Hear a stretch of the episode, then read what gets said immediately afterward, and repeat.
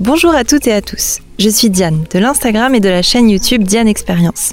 Cet été, je vous retrouve tous les jours de la semaine pendant quelques minutes pour vous épanouir sans en avoir l'air. Personnellement, j'en ai assez du développement personnel classique, de toujours devoir être la meilleure version de moi-même. Pour moi, c'est pas ça grandir et s'épanouir.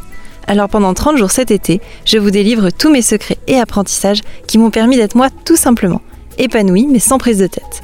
Et c'est pas ça dont on aurait toutes et tous besoin finalement. Aujourd'hui, nous attaquons une nouvelle semaine. Après avoir parlé de bien-être féminin la semaine dernière et avoir fait un bon focus sur les règles qui jouent une grande place dans le bien-être féminin, nous allons nous intéresser au bien-être masculin cette semaine.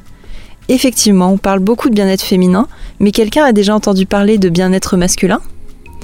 Peut-être que vous vous dites Ah oui, mais les femmes, il y en a quand même vachement plus besoin, car quand on voit les inégalités, les femmes battues et tous les problèmes qu'il y a, on en a quand même plus besoin de bien-être féminin.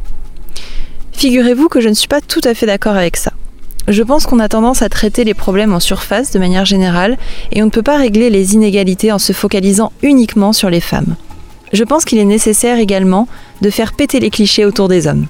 Je m'excuse par avance d'utiliser les termes hommes et femmes uniquement, ce qui peut mettre des minorités de côté. Je souhaite cependant la bienvenue à absolument tous les individus qui tendent leurs oreilles par ici. Je vous disais, que je pense qu'il est nécessaire de faire péter les clichés autour des hommes également. On ne se rend pas compte de la pression qu'il y a également sur le genre masculin et toutes les dérives que ça peut occasionner. Effectivement, si on apprend aux petits garçons très jeunes à jouer à faire la guerre, à ne pas avoir des cheveux sinon ça fait fille, de ne pas pleurer et surtout de rester toujours fort, plus fort que les filles quoi qu'il arrive, eh bien, on peut facilement imaginer un futur homme qui soit déconnecté de sa sensibilité, qui n'ose pas montrer ses sentiments et qui, dans les cas les moins jolis, va développer une espèce de supériorité mal placée envers les femmes.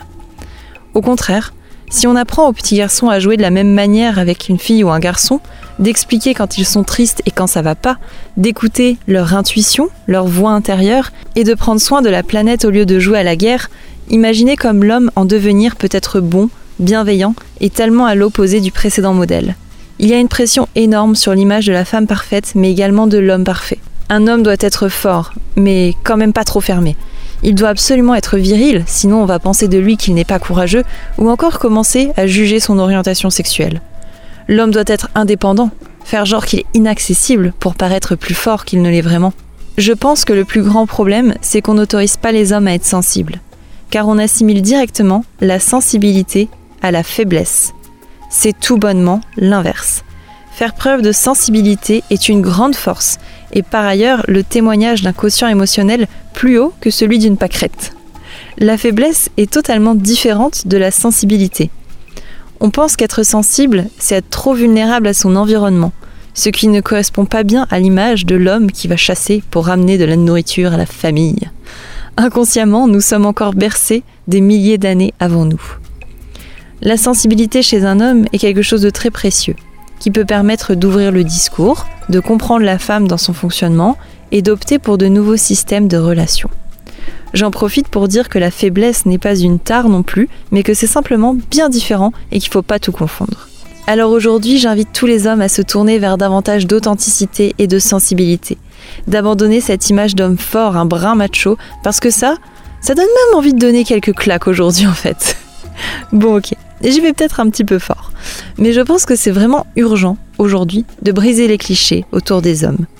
On a besoin d'un masculin authentique et en harmonie avec son environnement. On a besoin de couples équilibrés, épanouis et pas de rapport de force.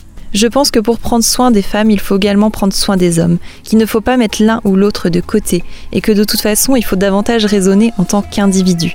Car quand quelqu'un se détache des clichés et se sent bien, cette personne va s'épanouir dans la vie et c'est le plus beau cadeau à donner au reste de l'humanité, vraiment. Car quand on a des personnes qui se sentent bien dans leur peau, dans leur corps, eh bien là, ça crée davantage de respect et d'épanouissement sur toute cette terre entière. Alors comme je vous ai proposé de faire péter l'image de la femme parfaite et du corps absolument parfait la semaine dernière, je vous invite également à faire péter le modèle de l'homme parfait, celui qui est si viril, qui ramène à manger, qui va ramener l'argent au foyer et prendre soin de sa famille.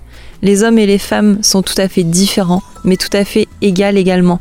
Mais d'ailleurs, si on veut jouer sur les mots, ce n'est pas forcément l'égalité que l'on veut exactement, mais ça serait peut-être l'équité.